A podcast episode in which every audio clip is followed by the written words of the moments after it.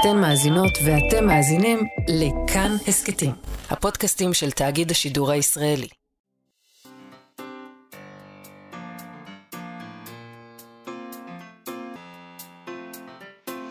מה שכרוך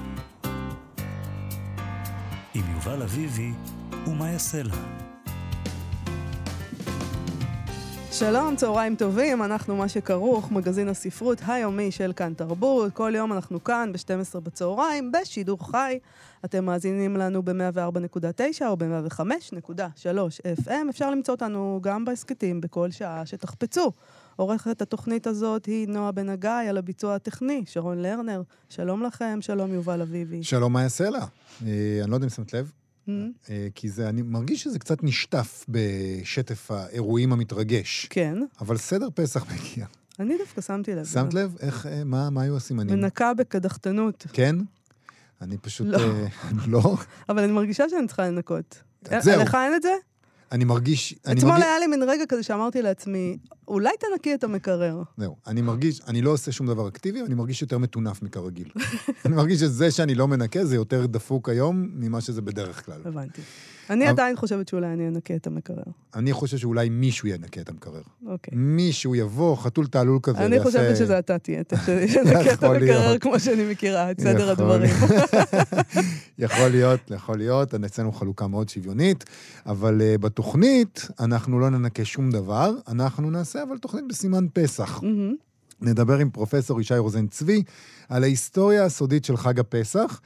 ההיסטוריה הסודית של חגי ישראל זה שם uh, ספר די טרי שלו, uh, ואנחנו כבר דיברנו איתו על פורים, אנחנו נדבר איתו עכשיו על פסח, כי אתם חשבתם שאתם יודעים הכל על הפסח, אז תחשבו שוב, אתם לא יודעים. והוא יגלה לכם את כל הסודות, לא את כל הסודות, כמה חלק מהסודות. מהסודות. ח- לא, יש לו, בספר שלו יש פרק על כל חג כזה, ו... ובפרק על פסח יש כל מיני דברים. אנחנו לא ניגע בכל הדברים, אני מניח, אבל ננסה להגיע לכמה דברים רלוונטיים מאוד. אה, עוד בתחום ההגדות וה... והיציאות לחירות, נדבר עם צור שייזף שלנו, בפינת דרך הספר, הוא ידבר איתנו על ספרי מסע. ההגדה. ספר מסע נפלא. הספר מסע. נכון. המסע. המסע. אבל לפני אלה, המחאה.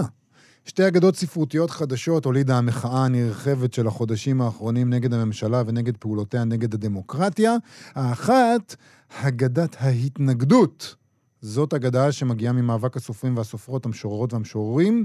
ערך אותה הסופר אילן שנפלד, והיא נוסח של האגדה שערך אבי עופר בעקבות אגדת הקיבוץ הארצי. ובנוסף לנוסח של ההגדה, היא כוללת שירת התנגדות וצילומים מהמחאה. כל הכבוד. לצידה יש יוזמה עצמאית של אגדת המחאה, שכוללת טקסטים של כל מיני סופרים וסופרות ומשוררים, כמו אילנה ברנשטיין ואדגר קרת, ובקול סר לואי, ודוב אלבאום, ודוד גרוסמן, וחיים באר, יהודית רוטים, מניב איצקוביץ', נורית זרחי, נועה אדלין, ועוד ועוד. כן, אה, זאת אגדה שערכו בני ברבש, דוב אלבוים ויערה שחורי, יש בה גם צילומים מהמחאה. היא הודפסה, זה דבר אה, מדהים, זה כן. בהיקף נרחב, היא הודפסה ב-150 אלף עותקים, היא מחולקת חינם. יש גרסה דיגיטלית שלה באנגלית, זאת אומרת, היא תורגמה גם לאנגלית, אה, על ידי אנשים אה, שיודעים לתרגם, למשל ג'סיקה כהן. בכירי המתרגמים מעברית בדיוק, לאנגלית. בכירי המתרגמים, ג'סיקה כהן, נאמבר 1, אור שרף, ליסה כץ, מאיה קליין, קליין וזוהי ג'ורדן. את הגרסה באנגלית ערכו דבורה האריס וג'ורג' אלטמן. אז כן. אה, דבר אה, מעניין לקרוא דבר באנגלית. מאוד מעניין. אגב, אה, אני חושב ש... אבל למה בחו"ל? זאת השאלה. למה? לא, יש פשוט אנשים בארץ אממ. ש... ברור, רק בגלל זה. הם מדברים אנגלית, הם מהמם. אנגלוסקסים. אה, אז הם רוצים את הקטעים האלה. מי שרוצה את האגדות האלה, אגב, ולא מצא אותן באחת מזה, אה, יכול למצוא אותן ברשת, באתר ריסטארט ישראל, יש שם גרסאות דיגיטליות להדפסה. אה, אנחנו רוצים היום לקרוא כמה מהקטעים אה, שהתפרסמו בהגדת המחאה.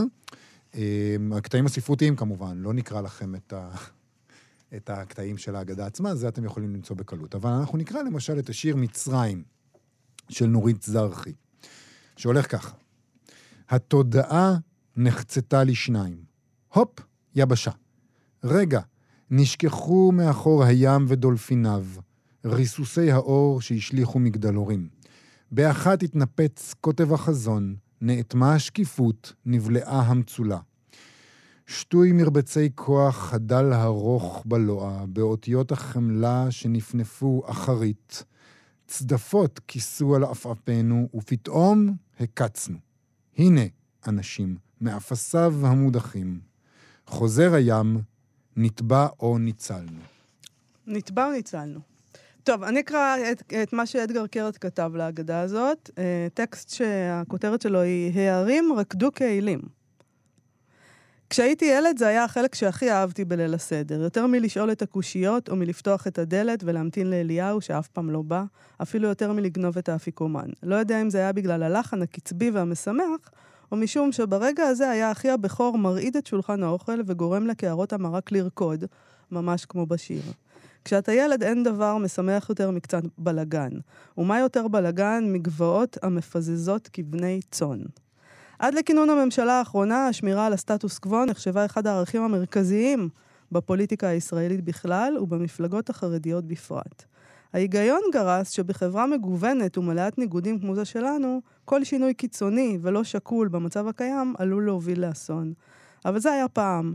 היום, כאשר הערים סביבנו לא מפסיקים לרקוד וכשהאדמה תחתנו לא חדלה לרעוד, שמחת הבלגן של שולחן ליל הסדר הרועד של פעם התחלפה בכמיהה להרים, לגבעות ולבית משפט עליון אחד, אשר עומדים יציבים במקומם. שזה, באמת, אם לא נסלח על משהו, זה על זה שהם לקחו מאיתנו את חדוות הברדק. נכון. שאנחנו היינו אמונים עליו. זה התחום שלנו. בוא, לאהוב את הבלגן. אני לא יודע. ופתאום אנחנו אומרים, רגע, רגע, רגע, רגע. אה, סדר שיהיה פה. רגע, לא, לא, לא אוהבים את הבלגן, לא אוהבים את האנרכיה, עזבו אותנו מזה. תנו לנו קצת שמרנות, ישנה וטובה. אם כי עושים קצת בלאגן בזמן האחרון. אה, יש מי שיגידו שהמוחים הם אנרכיסטים. יש מי שאומר- יש מי שאפילו אומרים את זה, לא רק שיש מי שיגיד, נכון. אפילו מצאנו את מי שיגיד את זה. הם אה, למעשה הביאו את המילה אנרכיה לשולחן הזה, לא זה. נכון. אבל את יודעת, זה נורא מצחיק אותי מה שהוא כתב, כי אני גם כן נורא אוהב את הקטע הזה, שאומרים, יערים רקדו כאלים, אה, גבעות כבני צאן. זה, באמת משפט שאני נורא נורא אהבתי, ואף לא, פעם לא חשבתי עליו, בתור ילד, וגם לא כמבוגר, שהוא מביע איזה אי סדר. שהרים רוקדים ושגבעות רוקדות ושהכול, ושבעצם האדמה רועדת. האדמה רועדת כשהגבעות רוקדון, זה, דבר, זה דבר מפחיד מאוד.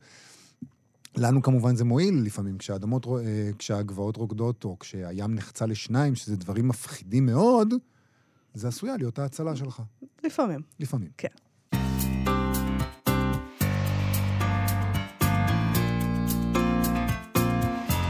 אנחנו מה שכרוך בכאן תרבות, לקראת ליל הסדר שעומד להגיע אלינו מחר. אמנם כולנו חכמים, כולנו נבונים, כולנו יודעים את התורה, ומסתבר שלא כאלה נבונים ולא כל יודעים את כל התורה. לא. אה, לא הכל אנחנו יודעים על חג הפסח. וגם לא יודעים את התורה, לא, יובל. כן, לא. בסדר. אה, אני גם, כולנו חכמים וכולנו נבונים, אני לא יודע אם אני חותם על זה בהקשר שלי, בהקשר שלי. אני לא... גם אני לא חותמת על זה בהקשר שלך. אני יודע את זה, המאזינים גם יודעים את זה, אז uh, אף אחד לא מופתע פה בעצם. אבל uh, תשמעי, עוד דברים שאנחנו לא יודעים, בניגוד לכושר המנטלי שלי, שכולנו יודעים אותו, uh, על חג הפסח. בספרו האחרון, פרופסור ישי רוזן צבי מבקש ללמד אותנו את ההיסטוריה הסודית של חגי ישראל, זה שם הספר. פסח גם מככב בספר הזה.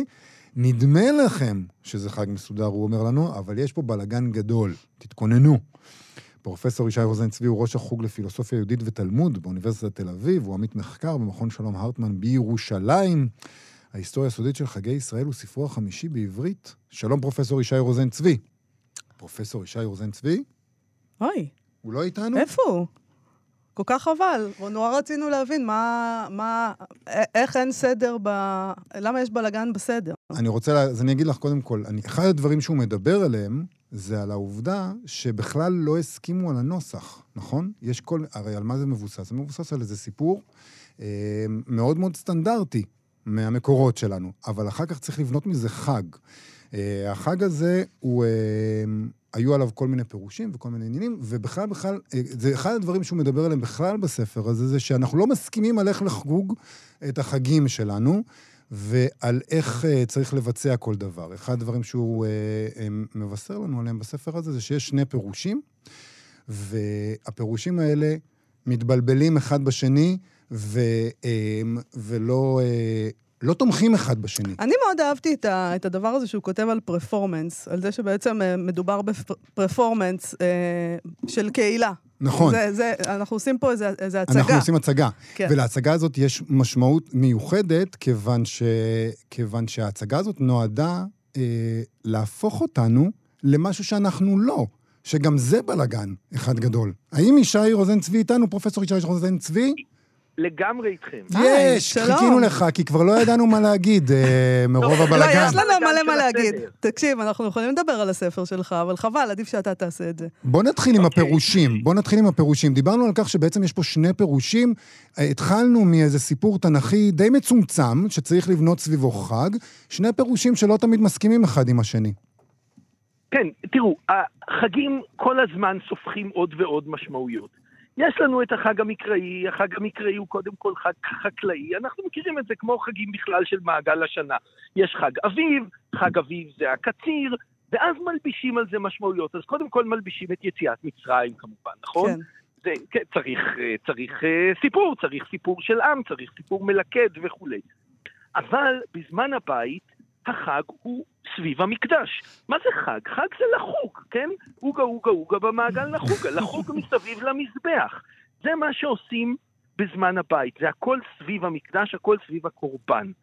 ומה זה פסח? פסח זה קורבן. כן. זה שם של בעצם הקורבן. ואז חכמים מגיעים לאחר החורבן, ובעצם יש להם חג שהתרוקן מכל משמעות. אין לו, כל, ה, כל הסטינג שלו בעצם אבד. ואז הם צריכים לייצר אותו מחדש.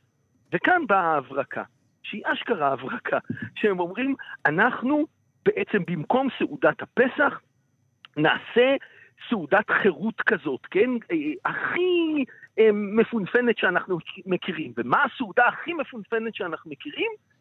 זה הסימפוזיום ההלניסטי. כן, הם מסתכלים ימינה ושמאלה, מה יש מסביבם הכי ככה, אה, באמת, אה, עם, עם, עם, עם הכי הרבה מנות, והכי הרבה שתייה, והכי הרבה ככה אה, ריטואלים מסביב, זאת הסעודה ההלניסטית. ו- וככה בעצם הסימפוזיום. סימפוזיום, אנחנו הפכנו את זה לסתם דיבורים מש- משמימים, אבל ביוונית סימפוטין זה לשתות ביחד. Hmm. זה מה שזה.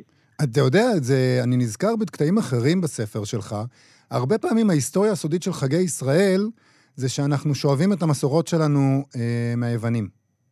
אה, נכון, מהסביבה, נכון, אנחנו לא אי. אנחנו אוהבים לדמיין את עצמנו בתור אי, אבל אנחנו לא אי. ואנחנו באמת לוקחים מסביבנו, לא רק מהיוונים, למשל, אני מדבר שם על חנוכה. חנוכה וכריסמס, הם, זה הכל אותו הדבר, אלה חגי אור באמצע, ה, בימים הקצרים ביותר, באמצע החורף. כל התרבויות בסביבה האירו את חשכת הלילה, וגם היהודים עשו את זה. ואז הלבישו על זה את המכבים, כמו שהקריסמס הלבישו על זה את הסיפור של ישו. אלה כבר כל מיני כאלה, אתם יודעים, שכבה שנייה ש, שמיועדת כאילו לגייר את החגים, את חגי הטבע, את החגים הפגאניים, את, ה, את החגים הטבעיים. רגע, אז בוא אז- נחזור, בוא נחזור רגע לפסח. אתה אומר בעצם שמה שהם עושים כאן, כמו שמאיה אמרה פה, אנחנו עושים פרפורמנס. אנחנו רוצים, נכון. אה, ו- ואנחנו, למעשה אנחנו ממשיכים ככה קצת את פורים, אנחנו מתחפשים. באיזשהו מובן, כן.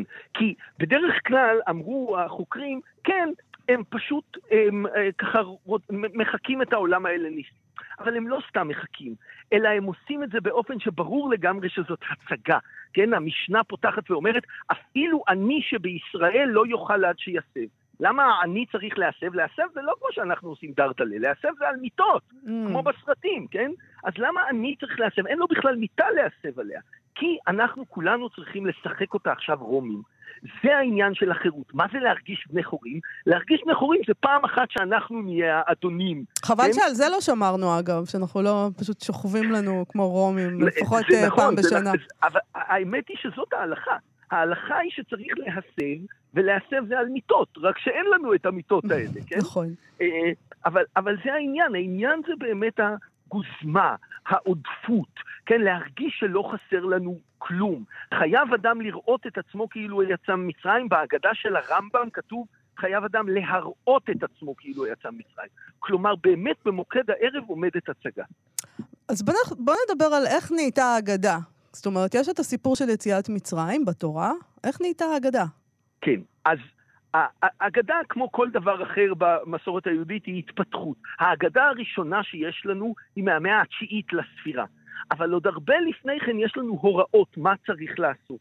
אז המשנה אומרת, הבן צריך לשאול, אנחנו מכירים את הקושיות, ואז לפי דעתו של בן אביו מלמדו. כלומר, דידקטיקה. עכשיו, כאן באמת, אה, אה, זה חלק מההמצאה מחדש של החג של חכמים. אין קורבן, אז מה עושים? אז היו כאלה שניסו בכל זאת להמשיך להקריב, היו כאלה שניסו לדבר על הקורבן במקום לעשות אותו, אבל חכמים אמרו לא. זה יהפוך להיות לילה של לימוד. זה יהפוך להיות לילה של אה, דידקטיקה, כן? של דיבורים. אבל לא סתם דיבורים, אלא מדרש. ודורש מארמי עובד אבי. למה מדרש? כי לחכמים יש, עכשיו אני טיפה ציני, אבל רק טיפה. לחכמים יש טכנולוגיה חדשה, קוראים לה מדרש. הם מייסדים את בית המדרש, שבה לומדים את התורה באיזו שיטה חדשה שהיא השיטה שלהם. והם הפכו את ליל הסדר בעצם לאמצעי להשגיר, להכניס את הטכנולוגיה החדשה שלהם לתוך בעצם כל בית ובית. ולכן הם אומרים בלילה הזה כל בית יהפוך להיות לא סתם מקום שבו מספרים סיפורים, אלא בית מדרש. ולכן אתם כולכם צריכים לדרוש את התורה בלילה הזה. וככה הם בעצם הכניסו את עולם בית המדרש לתוך, כן, הזריקו אותו לתוך uh, מערכת הדם כאילו היהודית. וככה הם בנו את הערב, מסביב למדרש. לכן אם תפתחו את ההגדה, ההגדה הולכת ומתנפחת, אז צריך ככה לקלף אותה כמו בצל, אבל אם תגיעו לתוך, התוך הוא מדרש. זה מה שיש שם, מדרש על פרשת ארמי עובד אבי. ואיך בנוי המדרש הזה? הוא בנוי, קוראים אה, אה, מילה בארמי עובד אבי, ואז קושרים אותה לסיפור, זה בספר דברים, ואז קושרים אותה לסיפור בספר שמות, נכון? ויראו אותנו המצרים כמה שנאמר, ויענונו כמה שנאמר, כן. ויתנו עלינו עבודה קשה. למה? כי ככה עובד מדרש. כלומר, הם אומרים, אנחנו נתרגל אתכם הלילה במדרש, אנחנו נהפוך כל בית בעצם לבית מדרש. אז זה התחכום. הם לוקחים את הסימפוזיום ההלניסטי, מאמצים אותו, אבל מתזריקים את המדרש. באמצע הסימפוזיום ההלניסטי הם מזריקים את המדרש. במקום שבו, כן, יש את הדיבורים, אם אתם, אנחנו זוכרים את אפלטון, את המשתה של אפלטון, מדברים שם על ארוס, ועל אהבה וכל מיני כאלה, הם אומרים, אנחנו נכניס את סיפור יציאת מצרים. ככה הם בעצם לוקחים את העולם שמסביבם ומזריקים לתוכו את ה... כן, את ה... אה, אה, שלהם, שמה זה, זה אה, לימוד תורה. טוב, אני אוהב את זה. אני אוהב את זה שבחגים שלנו אנחנו כל הזמן סותרים את עצמנו. אנחנו רוצים שני דברים במקביל, ואז הם לא מסתדרים, אז אנחנו אומרים, לא נורא, בסדר. למרות לגמרי, זאת, יאללה. לגמרי, קצת כמו המדינה שלנו. Uh, תשמע, אני, אני מאוד התעניינתי בנקודה ספציפית. Uh, דיברת מקודם על ההגזמה, על העובדה שצריך להגזים. למה ארבע כוסות? זה נשמע לי לא מוגזם, זה נשמע לי מעט מדי באופן עקרוני, באורח החיים שלי, אבל אולי בשבילם זה היה מוגזם. אבל ארבע כוסות זה רק המנדטורי, זה רק מה שחייבים. כן. לא, באמת, אפשר להוסיף כמה שרוצים, אבל אסור פחות מארבע כוסות. למה? לא יפחתו לו מארבע כוסות של יין. אז זו, קודם כל זאת שאלה מצוינת, וזאת חידה. אז תמיד אמרו כן, כי בסימפוזיום, בסימפוזיום היווני שותים ארבע כוסות. אז אני חיפשתי בכללי הסימפוזיום היווני, ואין ארבע כוסות, אין לנו דבר כזה. מה שיש לנו בדרך כלל, הכלל היחיד, זה שיש לנו כוס בהתחלה וכוס בסוף, ובאמצע מה שרוצים. אז מה, מה חכמים עשו? הם הלכו והכפילו את הכל. במקום שתי כוסות, ארבע כוסות. במקום סט אחד של טיבולים, מה זה טיבולים? טיבולים זה פינגר פוד. כמו שאנחנו עושים לפני ה... כן. כן, כמו שאנחנו עושים לפני הארוחה. Mm-hmm. אז במקום סט אחד של טיפולים, שני סטים של טיבולים, נכון? פעמיים, כן? כמו ששואלים בקושיות. הלילה הזה, הלילה הזה, ש... שתי פעמים, כן. נכון, זאת אומרת, הכל פעם, למה פעמיים? כדי להרגיש, מה זה להרגיש בני חורים? כפול, יותר, אה, אה, עודפות. זה בדיוק העניין. בגלל זה גם אנחנו שרים את הכל פעמיים? זה הרי, הרי הקטע שאנחנו חוזרים על כל... זה כבר המוזיקה, אתה יודע, זה הספציפי לא, של... אולי אנחנו אבל... פשוט אימצנו את זה גם כן, כן בניגונים והכל, שלנו. כן, והכל ארוך, והכל יותר, והכל, זה, זה באמת חלק מההיגיון של הערב הזה. אני מאוד אוהבת את זה, אני חייבת להגיד. את העודפות. אה, בוא נדבר קצת על מכות מצרים, והפרשנות יאללה. אה, למכות מצרים. מה הולך שם? כן, טוב, אז תראו, כמו שאמרנו, החג החקלאי הזה הולך וסופח אליו משמעויות היסטוריות. נכון? עכשיו, המשמעות הבסיסית היא יציאת מצרים. יציאת מצרים אפשר לספר אותה או מהכיוון של אנחנו ואלוהים ותקופת החיזורים וכולי, או מהכיוון של אלוהים מול המצרים, נכון? כן. בדרך כלל יהודים העדיפו את הסיפור השני, את הסיפור של יהודים מול המצרים. למה? מכיוון שהם הם, הם רצו להרגיש שיש להם כוח. הם רצו להרגיש, כן, שמישהו עומד מאחוריהם, שמישהו מגן עליהם. כן, אלוהים בעזרנו. אלוהים בעזרנו. וכאן אנחנו מגיעים באמת לאחת הסוגיות הבסיסיות ביותר בחגי ישראל, וזה שמי אה, אה, כן, עוד, אה, עוד לפני זה, כן, מחנוכה, פורים, פסח, פרעה, כל מעגל השנה הוא בעצם מעגל השנה של רדיפות. מהמם. ו- ו- ו- ומה שאני בעצם מנסה להראות בספר שלי, זה שזה הרבה יותר עשיר מזה. זאת אומרת, קורים כל מיני דברים, וזה שזה יתעצב בצורה הספציפית הזאת של, כן, אה, מנסים לרדוף אותנו, ואלוהים, כן, בכל דור ודור עומדים עלינו לכלותנו, והקדוש ברוך הוא מצילנו מידם, זה יתעצב בתקופה מאוד מסוימת, כן? בדרך כלל בימי הביניים, יותר אצל האשכנזים, מסעות הצלב, כן? אנחנו מכירים את בפסח שפוך חמתך על הגויים. מה זה שפוך חמתך על הגויים? זה תגובה למסעות הצלב. זאת אומרת, היה כאן איזה מומנט היסטורי מסוים שקיבענו אותו והפכנו אותו כאילו לסיפור של החגים. ובעצם מעגל השנה שלנו בגנים נראה ככה. כן? רוצים, ל, כן? רוצים להרע לנו ואלוהים אה, מציל אותנו, ככה זה חנוכה וככה זה פורים וככה זה פסח. ו- ומה שאני מנסה להראות זה שהסיפורים הם הרבה יותר עשירים והרבה יותר מגוונים מזה, וגם הרבה יותר אה, חברותיים כלפי, ה- כלפי הסביבה, כן? כלפי התרבות הסובבת. אתה יודע, אני חושב על זה בהקשר אה, גם של המציאות הפוליטית שלנו, לא רק עכשיו, אלא תמיד, אה, ועל היחס של הדת, או של נגיד, אה, של שמרנים, להתבוללות נגיד, או לקבלה של מסורות אחרות. זה יכול מאוד לעצבן אנשים, הרי כל העניין הוא, אני מדבר עכשיו לא רק על פסח, אלא בכלל על ההצעה שלך להתחיל לראות את החגים כמשהו הרבה יותר פלורליסטי והרבה יותר, אה, אה, שהממברנה שלו הרבה יותר חדירה למסורות חיצוניות. נכון. זה עלול מאוד לעצבן את האנשים שרוצים אה, התבדלות, שזה... נכון, אנחנו מכירים אבל- את היהדות כמתבדלת. נ- אה, נכון, אבל צריך לזכור שזה סיפור מודרני. זאת אומרת, האורתודוקסיה אומנם מציגה את עצמה כמשהו שהוא מקדמת דנא, אבל זאת המצאה של המאה ה-19. חדש אסור מן התורה זאת המצאה, כן, של החתם סופר, של המאה ה-19, וזאת תגובה למודרנה.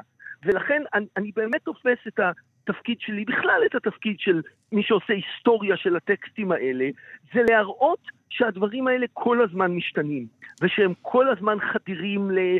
זה אפילו לא השפעות, אני לא קורא לזה השפעות, כי הם בתוך עמם חיים, כן? הם חלק מהתרבות ההלניסטית. הם משחקים עם החומרים האלה, אלה החומרים שלהם. אבל אתה ו- מקבל תגובות כועסות על זה גם? זאת אומרת, יש מי שאומר לך, היי, הלו, אל תזיז לנו את המסורת. על זה, ראית מה הוא כותב בפייסבוק? נראה, לא נראה לי שהוא מוטרד. קודם כל, אה, point well taken, אבל כן, ה- הכועסים פחות מגיעים אליי, אבל אני כן, ה- ה- אני כן מרגיש, נניח כשאני אה, עוב- עובד עם הסטודנטים שלי, אני כן מרגיש שהתפקיד של להראות שזה תמיד יותר מורכב מזה, ותמיד יש עוד רבדים, ו- ו- וזה הרבה יותר דינמי ממה שחושבים. אני באמת חושב שזה חלק מהעבודה הכי, הכי בסיסית של, שלנו. ואני תמיד אומר לסטודנטים, תשמעו, בורות זה לא כוח. בורות זה לא כוח. אם אנחנו לא נדע ולא נלמד ולא נשתלט על הטקסטים האלה, אז כל הזמן יוכלו לסבן אותנו, וכל הזמן יוכלו לעבוד עלינו ולהגיד לנו מה אפשר לעשות. זה, זה המסורת, כן? זאת ההלכה, ככה זה, ככה זה תמיד היה, כן? ו- וכשאנחנו יודעים, אז אי אפשר לספר לנו סיפורים. נכון, זה תמיד טוב לדעת. פרופסור ישי רוזן צבי, ראש החוג לפילוסופיה יהודית ותלמוד באוניברסיטת תל אביב. דיברנו על הספר החדש שלך, ההיסטוריה הסודית של חגי ישראל. נראה לי שאנחנו הולכים לעשות מנוי אצלך בחגי ישראל. נדבר כל חג, מה כן. אכפת לך? בשמחה רבה, וסליחה על הבלגן של ערב הסדר. תודה לא, רבה לך. העניין. תודה, ישי. תודה רבה, חג. שמח. להתראות. עכשיו, דרך הספר. מה שכרוך בכאן תרבות, חזרנו אל דרך הספר, פינת ספרי המסעות של הטייל, הסופר, איש החירות וארבע הכוסות, לפחות, צור שייזף. שלום צור. שלום וברכה, סוף סוף חג חירות, איזה כיף. נכון, זה החג שלך, תקשיב. וה, והיין והכל, מה זה? תפור. נכון, נכון, נכון, נכון. זה, זה חג, אה, זה חג לעילה ולעילה, וצריך לזכור גם שבכל זאת ראש השנה היהודי היה עד תקופה די מאוחרת בדיוק עכשיו, נכון. ובזה אינו שונה מחגים אחרים במרחב. אנחנו צריכים לזכור שהנורוז, אה, חג, ה- חג שמתחיל את האביב, חג הפר... הפרסי הבבלי הגדול, הוא חג שבסך הכל חגגנו ביום השוויון, ב-21 למרץ. אז ככה שפסח מתחבר אליו מאוד יפה, והוא גם חג של ירח מלא. זאת אומרת, בערב הפסח כמובן יהיה לנו ירח מלא, ואני רוצה לדבר באמת על uh, מדריך המסעות שאנחנו קוראים לו ההגדה לפסח. בבקשה. זאת אומרת, אני יודע שאנחנו בעצם, אנחנו בעצם אמורים לדבר על ספרות מסע, והייתי נורא רוצה להתייחס להגדה של פסח כספר מסע, אבל אם מסתכלים עליו באמת, רואים שהוא יותר שייך למחלקת uh, מדריכי המסעות, ולא למחלקת ספרי המסע, כי את המסע, היציאה ממצרים, בעצם מספרים לנו בתורה, בספר במדבר, ופה זה פחות העניין הזה של המסע, הוא גם פשוט מתחבר בתקופה אחרת, וצריך לזכור מאיפה הוא בא, ולכן יש לדון קצת בשורשים שלו. זאת אומרת, צריך לזכור שההגדה אה, מתחברת באחת התקופות האפלות, המסכנות והעצובות ביותר של היהודים, וזה מתישהו אחרי מרד בר כוכבא. זאת אומרת, אחרי שכל העסק נחרב, ולא לא סתם נחרב, אלא נחרב תוך בערך 60 שנה או 65 שנה, הלאומיות והדת היהודית, ש, שנמצאת במקום מאוד מאוד חזק, והיהודים שהם אולי העם הגדול והחזק בים התיכון, סובל שלוש תבוסות אה, אה, ניצחות מידי הרומאים, אה, כשהאלוהים היהודי הוא נמצא בשפל המדרגה. זאת אומרת, יש לנו את מרד החורבן בין 66 ל-70, שבו נחרב בית המקדש, יש לנו אחרי זה את מרד התפוצות, שבו יהודי התפוצות מורדים בין 115 ל-117 ומוכים, למרות הרעיון שלהם שהם יכולים לעלות ולשחרר את uh, ירושלים. והמרד השלישי, שהוא באמת uh, המרד הנורא ביותר שהיהודים עוברים, מרד בר כוכבא, בין 132 ל-135, ששם, לפחות לפי המקורות uh, שלנו, מדובר על... מיליון הרוגים, אה, מיליון אה, שהולכים אה, בגולה בתור שבויים ועבדים, ומיליון שנשארים בארץ מתוך אוכלוסייה של שלושה מיליון, ושמימי ירדן מאדימים וגם מימי, מימי ים המלח מכל הגופות וההרג שהכל קורה. כן. ועל הרקע הזה של חורבן המרכזים באזור נגיד בני ברק ויבנה, ושמהגרים לגליל, בעצם קמים מי שקמים, והם אה, ממשיכי התנאים, אותה קבוצה של אלה שישבו בעצם ופרשו מדרשיות וכל מיני דברים אה, בתקופה הזאת שעד אה, מרד בר כוכבא, ומספרים את הסיפור לעודד את רוחו של העם, מי שגלה וגם מי שנשאר, וגם מעבירים בעצם את אותה טקסיות שהייתה בבית המקדש עם זבח הפסח, שהיה אחד הזבחים החשובים ביותר, אחד משלושת הרגלים, מעבירים אותו בעצם למוסד בעצם רוחני, שבו אנחנו מספרים על היציאה ועל גדולתו של האלוהים. עכשיו צריך לזכור שאלוהים יהודי, לא רק גדולתו של אלוהים, אנחנו מספרים לעצמנו שאלוהים לצידנו, זה מה שאנחנו אומרים שם. כאילו, נכון, אה, יש תבוסות, אה, כן, חורבן הר כן, הבית, כן, אבל אלוהים אוהב אותנו. כן, וזה לא עניין של נס. אלוהים היה איתנו, אלוהים הוציא אותנו, אלוהים עשה אותנו, אלוהים נקם בנו, פתח לנו, הביא לנו, עשה לנו את כל הדברים האלה, וכל העסק הזה אבל מתרחש בתוך מרחב מיתי. זאת אומרת, זה לא סתם מסע, זה מסע שבו יש לנו את סיפור השלד, שהוא סיפור של יציאת מצרים, עם כל הדברים, הניסים הנפלאים שאנחנו בניו יקיריו של אלוהים, אבל גם עם כל מיני דיונים של חכמים, והחכמים שאנחנו מתייחסים אליהם זה כמובן זה טרפון ועקיבא, כל אותם תנאים שלפחות עקיבא, אה, אנחנו יודעים שנהרג לא במרד עצמו, אלא אחרי המרד הוא אחד מהרוגי מלכות, הוא גולגל על הגלגל, אה, בשרו סורק והוא אה, הוצא להורג, ועליו יש לנו כמובן שבע של אגדות. עכשיו, זה בעצם, כשמסתכלים על התחביר של ההגדה, ולכן אני קורא לו מדריך ואני לא קורא לו ספר מסע, אנחנו רואים שהוא לא טוב כמו ספר מסע. כי ספר מסע הוא ספר שבו הדמויות מאוד מאוד מפותחות, והרגלים שלה מאוד מאוד ברורים, והאלוהים הוא, הוא קצת מרוחק, ואני לא מתחנן אליו ולא מתחנף אליו כל הזמן, ולכן ספר במדבר נותן לנו את סיפור המסע הנפלא של יציאת מצרים. בעוד שהדבר שה, הזה הוא בעצם מדריך להישרדות. והוא הרבה יותר דומה בדברים האלה לשירת עידוד ושירת תקווה, ואפילו העניין הזה של המסורת של לשים כוס לאליהו הנביא. עכשיו, מי זה אליהו הנביא? אליהו הנביא הוא כמובן, הוא, הוא גם נביא, אבל הוא גם זה שנלחם גם באחאב וגם באיזבל, וגם צריך לברוח מהם, וגם בעצם הוא נוקם את נקמתו באותם זדים שבאו ופלשו והחריבו ועשו. ולכן יש המון צירופים של כל מיני דברים, והמון צורה של משחקים, וגם דיונים. זאת אומרת, מכיוון שאבד לנו הטקס הקדום של, אה, של הפולחן של זבח הפסח עצמו, פסח זה הרי הפסח עצמו, מה שמחליף אותו זה בעצם האפיקומן. האפיקומן, אותה מצה שאנחנו היום אה, נותנים לבני הבית הצעירים לחפש אותה כדי להרוויח איזה משהו, היא בעצם הדבר שהוא הסמליות הגדולה שלו, זה הזבח, זה מה שעבר, זה הכל מותמר בעצם למצה היבשה הזאת, זה כל התהליך שקורה. ואני אומר, מבחינה ספרותית, ההגדה היא לא הדבר הכי טוב שנכתב. והיא בהחלט הדבר אולי המהיר ביותר והזריז ביותר, והיא סוג כזה של... אנחנו מחברים סיפור, אנחנו מחברים סיפור מאוד מאוד מהיר, לוקחים מפה ומשם כל מיני אגדות, גם אגדות, גם את אגדת הבסיס של יציאת מצרים, גם את הסיפור על החכמים, גם את ההרכב של העם, גם את, ה, את הזדים שהם כרגע ניצחו אותנו, אבל זה ניצחון זמני. כי בכל ניצחון זמני טמון כבר הזרע של הניצחון, שהוא יוביל אותנו הלאה.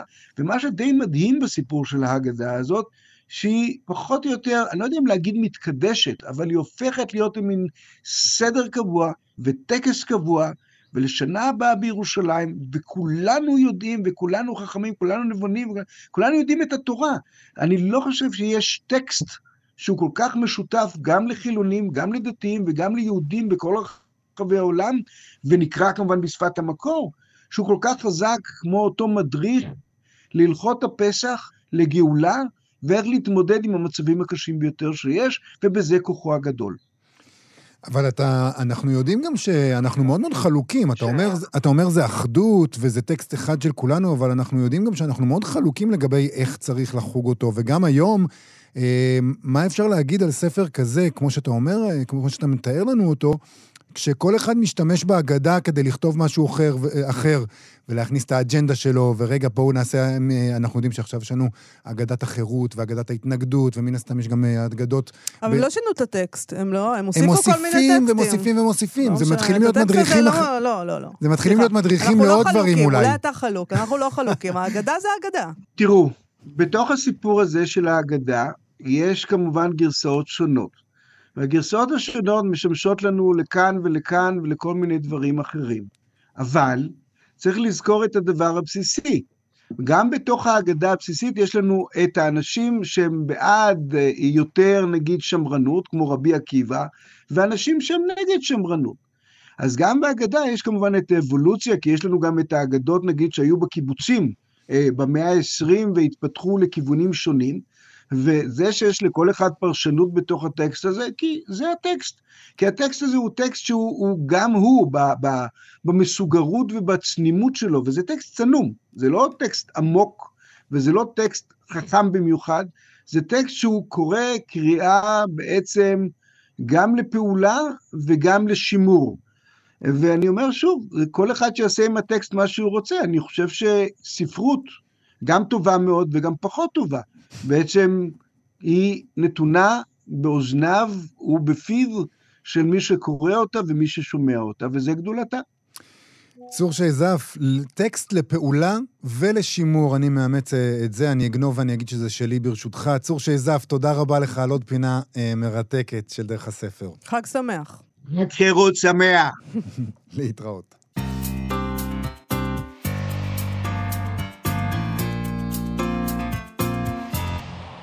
מה שכרוך בכאן תרבות, חזרנו, התחלנו עם אגדות, ואנחנו נסיים אה, עם אגדה אלטרנטיבית.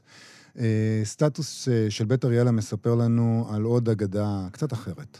בשנת 1971, הם מספרים, אה, ישבו חמישה מחברי תנועת הפנתרים השחורים בצריף פח חשוך בשכונת מוסררה בירושלים, והקלידו בשתי אצבעות על מכונת כתיבה גנובה, ככה הם כותבים, אגדה אלטרנטיבית לפסח. הייתה זו תקופה של מאבק. הפנתרים השחורים הרימו את נס המאבק באפליה העדתית ונלחמו כדי לבטא את המצוקה ותחושת הקיפוח של המזרחים בישראל. הם ישבו מול מכונת הכתיבה והקלידו משפטים מדם ליבם אשר נזרקו באופן ספונטני לחלל האוויר. ויש לנו כאן שיר. כן? אה, כן, כן, מה שהם כתבו. כן. שיר מוכר עם uh, טוויסט. אחד מי יודע. מכירה את השיר? כן. אחד מי יודע, אחד אני יודע. אחד, הממשלה. שתיים מי יודע, שתיים, אני יודע. שתי עדות. שלושה מי יודע, שלושה אני יודע. שלושה במיטה אחת. ארבעה מי יודע, ארבעה אני יודע, ארבעה אחים במוסדות פושעים. חמישה מי יודע, חמישה אני יודע, חמישה על כיכר לחם אחד. שישה מי יודע, שישה אני יודע, שישה ימים במקלטים.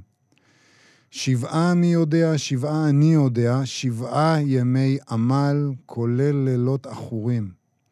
שמונה מי יודע, שמונה אני יודע, שמונה ימי מילה, כל שנה ילד, ואולי שניים. תשעה מי יודע, תשעה אני יודע, תשעה בלוקים לשחורים, שיכונים. עשרה מי יודע, עשרה אני יודע, עשרה ימי מס הכנסה, שליש המשכורת, במידה ויש עבודה. ארבעה עשר מי יודע, ארבעה עשר אני יודע, בידיכם הפתרון. זה ה- ככה זה מסתיים, ככה היא נגמרת. ההגדה הזאת. בידיכם. הפתרון. מהמם. וגם כתוב שם, הלחמניה שאכלו אבותינו במרוקו ומצרים, ולא ידענו שגם זה לא יהיה לנו בירושלים. במרוקו כל דצריך יתה ויפסח, בירושלים כל זה נשכח. במרוקו הבטיחו שאנחנו יוצאים לחירות, מסתבר שדחפונו לעבדות. ככה הם כתבו שם. על צוות כותבי ההגדה נמנו רפי מרציאנו, שהקליד, עמרם בוטבול, דוד לוי, יעקב אלבז ורובן אברג'יל. ההגדה הזאת שוכפלה בכמה מאות עותקים על מכונת דפוס, שככה כתוב ב- בסטטוס, החבר'ה שאלו. במרכאות. ש- שאלו. שאלו במרכאות מהמשרדים של המפלגה הליברלית, ההגדה... כך, זה נראה לי ממש צודק. בהחלט. מהמם. והיא הוצאה למכירה בעלות של לירה ישראלית אחת לבעלי עסקים בשכונה שם, שתרמו ביד נדיבה והרבו על המחיר. שנה לאחר מכן, בשנת 1972, עלה באש הצריף ששימש מפקדת הפנתרים. השרפה כילתה את מרבית הארכיון, כולל ההגדה, שנחשבה אבודה במשך 40 שנה, ואז, לפני כעשור, הוזמן הפעיל החברתי והפנתר במיל, ראובן אברג'יל, לשאת הרצאה במרכז בית דניאל של יהדות הרפורמית, ובתום ההרצאה ניגש אליו הרב, הרב מאיר עזרי, מנ- מנכ"ל בית דניאל, אספן אגדות ותיק, והוא סיפר לאברג'יל המופתע שהוא מחזיק בידו עותק נדיר ששרד מאגדת הפנתרים המקורית. שזה דבר מדהים. נכון. מרגש. כן, הם מצאו את העותק והם הדפיסו אותו מחדש. את, ה, את ההגדה הזאת, המסמך החברתי ההיסטורי החשוב הזה, המהדורה החדשה של האגדת הפנתרים, הופקה בשנת 2019 במסגרת פרויקט ארכי-פרחי האזרחיון. הארכיון האזרחי למאבקים חברתיים בישראל, שהוקם במכללה למינהל, בהובלת ספיר סלוצקר עמרן. והעטיפה שם מתארת פנתר שחור על רקע הפירמידות, והם הקפידו להשאיר את טעויות הדפוס והכתיב מתוך מקום לא מתנצל על מה שהיינו, ככה כתב אברג'יל בהקדמה למהדורה החדשה, וזה דבר מדהים ונהדר, בעיניי. נכון. ותרגמו אותה גם לאנגלית, אגב, אמרנו בהתחלה שמתרגמים לאנגלית, אז אה, גם הם תרגמו לאנגלית. אה, וחבל שלא מפיצים את זה שוב. שיפיצו, אולי אפשר עוד להשיג אותה בטח. עד כאן התוכנית שלנו לפסח. עורכת התוכנית, נועה בן הגיא. על הביצוע הטכני היה איתנו שרון לרנר. אנחנו מזמינים אתכן ואתכם לבקר אותנו כרגיל בעמוד הפייסבוק שלנו.